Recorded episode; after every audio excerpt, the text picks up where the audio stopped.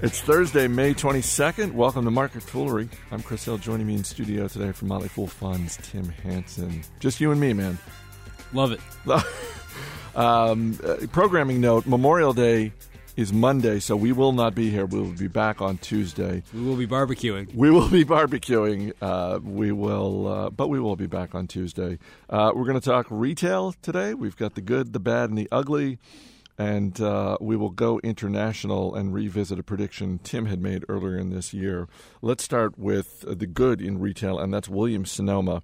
First quarter profits up 17%.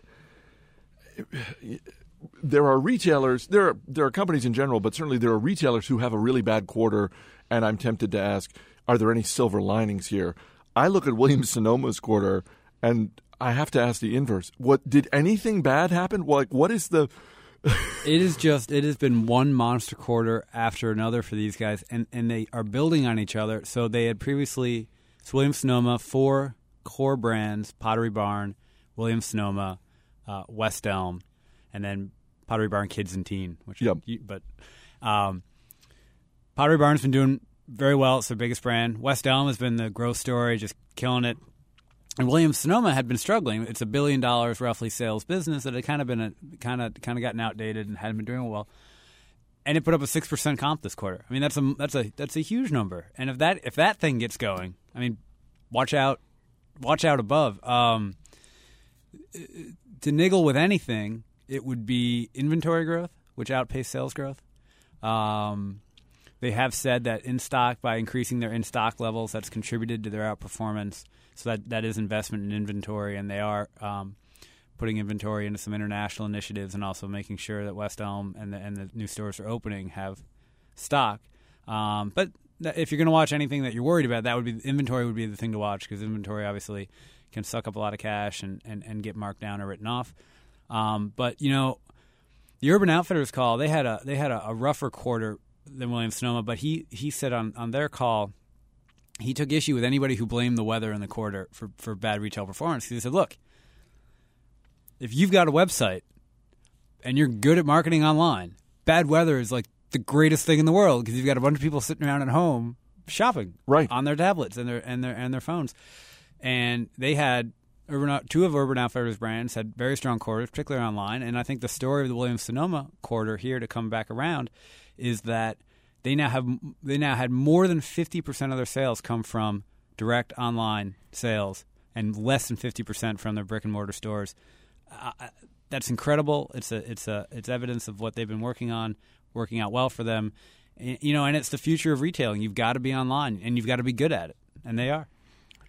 I'm glad you mentioned that because I did have that number written down 50% of revenue from direct sales. And my question to you was going to be do I have that right? Yeah. Because that's, yeah. that is an astounding number. Yeah, you know, and it's um and and for them, I mean, for a furniture business to get that number higher and higher online, you know, normally you think about, oh, I'm going to buy a chair, I got to go sit in it, right? But for the, if you have to have chairs at every store, that's a lot of inventory sitting around with very low turns. And historically, furniture businesses, La-Z-Boy's example here, have kind of struggled to be efficient retailers. Um, for Williams Sonoma, they get the order online, they drop it into their manufacturing facility in North Carolina, and I mean they they don't have to. They can sell a big ticket item without having to invest in the inventory. It's it's it's fantastic for their business, and the fact that they're getting people to buy large ticket furniture online um, just goes to show how good they are at online marketing. Let's move to the bad. Best Buy's earnings did come in better than expected, but revenue fell for the ninth straight quarter I, help me out here because I'm seeing headlines online of, oh, th- this is a turnaround for Best Buy. Really? Yeah, I think this is. Um, we had. You may not remember this conversation, but I think a few years ago we were talking about Best Buy when it just when it was starting to struggle, and you you asked the panel, you know, what does Best Buy need to do to to turn itself around? And I think my answer at the time was they've got to get some exclusive product that gets people into the stores and gets people to their website um, so that they're not just showrooming and competing on price. And I think at the time I suggested Roku. You know, who, who's to say that would have been a good idea or not to be the only people able to sell Roku or something along those lines? But all these retailers who are doing well, you know, have exclusive product or a reason to have to go into that particular store or go to that particular website. Whereas Best Buy, I mean, they don't they don't have anything that somebody else doesn't have, and so if you're just going to compete on price, Amazon is going to beat you. I, I, I, think that's that's obvious. They have the resources, and they're they're better at um, uh, uh, they're, and they're better at convenience. So, if, what do you have left to compete on? It does seem like it is, uh, in in some ways, kind of like a teen apparel retailer in that if you time it perfectly, you can make money off mm-hmm. the stock, mm-hmm. but it's not necessarily something you want to hold for five years. No, I, th- I think Best Buy is in, in, in, a bit of a secular decline. Um, you know, the, the only hope they would they would have at this point, I think, would be to look at, and I think they are doing this to some extent, is to look at the turnaround that Home Depot has, has put up recently, um, where Bob Nardelli famously underinvested in staffing and uh, people went away from Home Depot because why would you go to Home Depot? I mean, if it again, if you're just competing on price, there are lots of other places to shop. People had gone to Home Depot because the people on the floor at Home Depot could help you solve your problem. It's like, oh, I've got a leak. Oh, here's what you need to do. Here are the six things. Yeah. You know, have a great day. Um, you know, technology, installation of technology, troubleshooting. You know, it's a big part of, of, of that industry. And if Best Buy could reinvigorate their service levels, that might be a hope for them, but I don't really see them doing that. And when I do go to the Best Buy to walk around, it doesn't. Their, their staff does not strike me as hyper, hyper competent. When you ask, "Hey, what's the difference between this and this?" Well, can't you see it? yeah, uh, nah, not really. um, so, you know, we'll we'll we'll see how that how that goes for them. Um, you know, Kip Tindell, the CEO of the Container Store, was here in our offices yesterday talking, and people asked him how they avoided the showrooming phenomenon to the extent that they have. And he said basically because we offer solutions, and you can't get solutions from a website um, that just has a list of products. So that that that's one way to fight it, and you can fight it through service or exclusivity, but you got to have one or both. You mentioned Home Depot. Do you remember Hechinger? Do you remember the Hechinger stores in this area? Yes. Yes. Okay. Yeah. Because I've I've used that as an example, uh, just uh, I don't know necessarily in this studio, but uh, just in conversations. Hechinger was a, I think it was a D.C., Washington, D.C. area version of Home Depot. And there was one actually pretty close to Fool HQ. And their, basically, their bet against Home Depot was kind of what Nardelli did, which is we're not going to staff up because people who are going to shop here are going to be smarter. They're going to be people who really know what they want. So we don't need to staff up. And even though it was much closer, I would go into Hechinger and, uh, you know, other than changing a light bulb, there's not a lot I know how to do.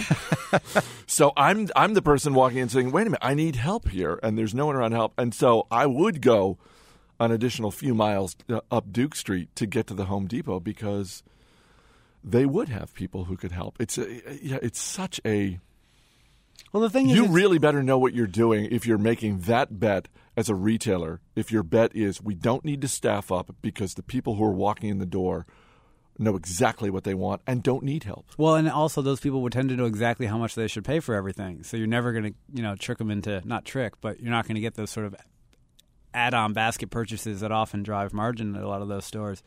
The um you know, the interesting thing is at the end of the day, you know, Amazon competes on on price I think people all, or at least they, they price match very very aggressively.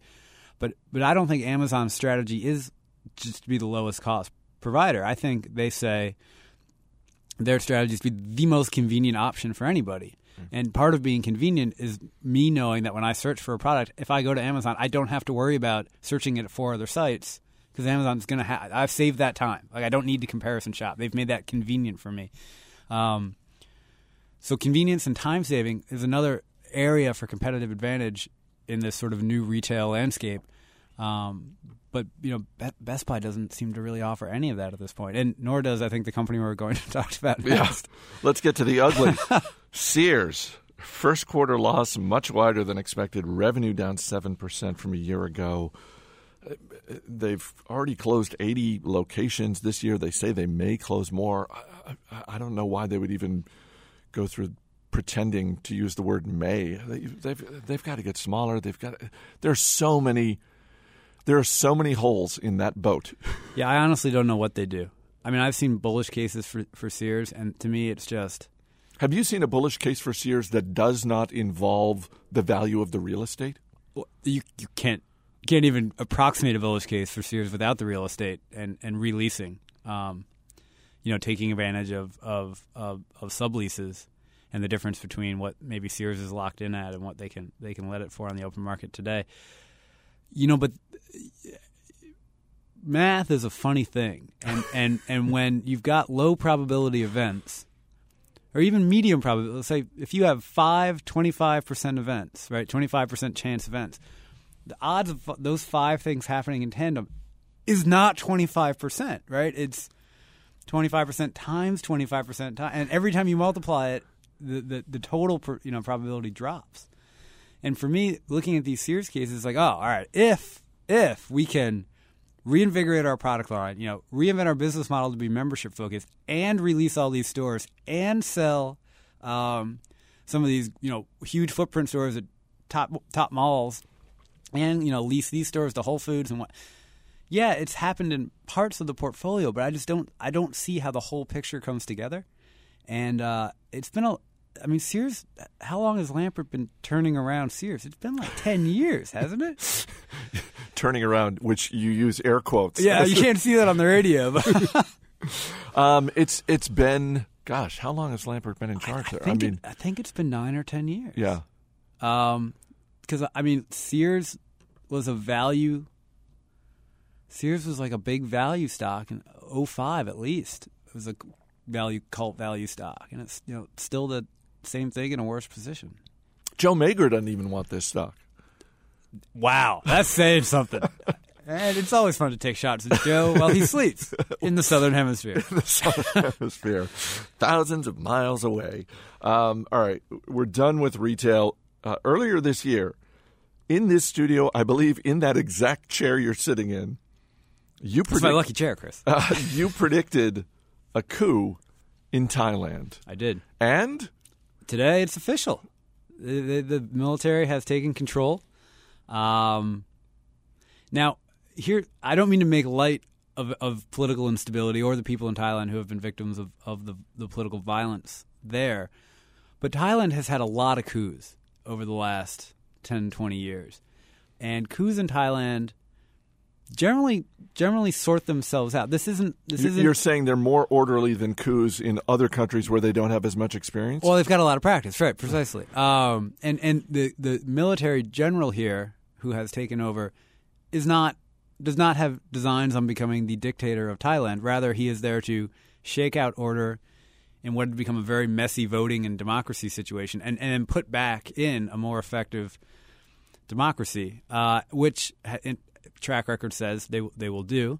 And if you look at things like tourism uh, or visa um, access uh, at at the airports in Thailand, they do drop precipitously during years when Thailand has a coup, as you might Sure. expect. Um, but they recover very nicely, and that's because, generally speaking, cooler heads prevail, and the country goes back on doing what what it's good at. So I, you know, I, I don't know. I think the Thai stock market uh, was was closed today as a result of the coup. Um, so it, it's not clear exactly how stocks will react there. Um, interestingly, Siam Commercial Bank, which is the largest bank in Thailand, uh, just the other day made notice that they were going to have an ADR program starting. So maybe they, they'd like to not just trade in Thailand anymore, perhaps for stability reasons. Um, but you know, from an opportunity standpoint, you know these Thai stocks dropped really sharply at the beginning of January when people thought there was going to be a coup in January. The political turmoil has sort of dragged out for five months. Now we do have the official coup takeover, um, but it, I think it'll be more orderly than the word than the than the images that coup conjures up for people. And uh, there there is a Thai ETF here in the states, or um, you know we, we certainly are interested in things like Siam Bank and uh, Airports of Thailand and some of those companies. on that note, you mentioned the images uh, and how they can suggest more violence. Could you just share? Because it's it's been a while, but I remember when a few years back, you and a couple of our colleagues went to Greece, Mm-hmm.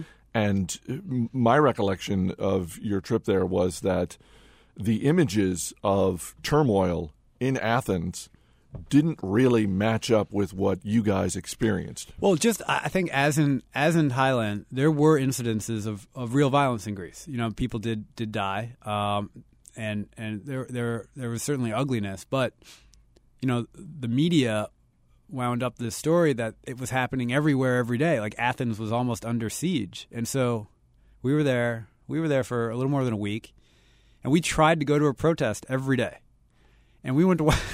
we couldn't. We literally couldn't find one for most days, even though we were told where they were going to be. And the day we did find the police and firefighters union protesting, uh, their protest involved them sitting in, in the in the park by the olive market drinking iced coffee, which seemed lovely. It was a nice day.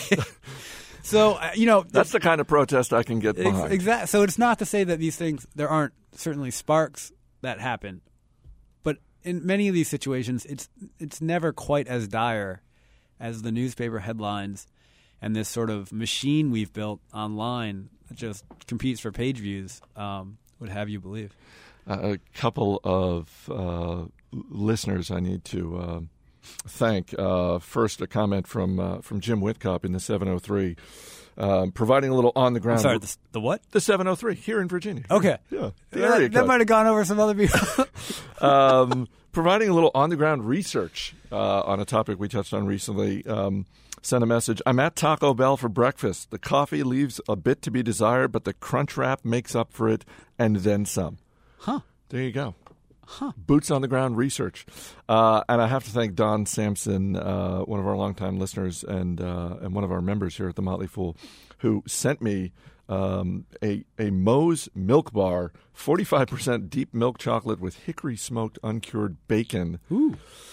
I like Don. Don's always very generous with the food stuff. and a very and a very nice note uh, saying, uh, "I bought this for you to share with the guests who have recently extolled the virtues of bacon, but they'll never know if you don't share." Sincerely. Sampson. so, so I appreciate that. I appreciate that he's he's looking over, but I, but of, of course I will share. Um, Nell Minow is our guest on the Motley Fool Money Radio Show this week. Uh, we taped the interview the other day. One of the things we talked about was. How Memorial Day is sort of the official kickoff of the summer movie season.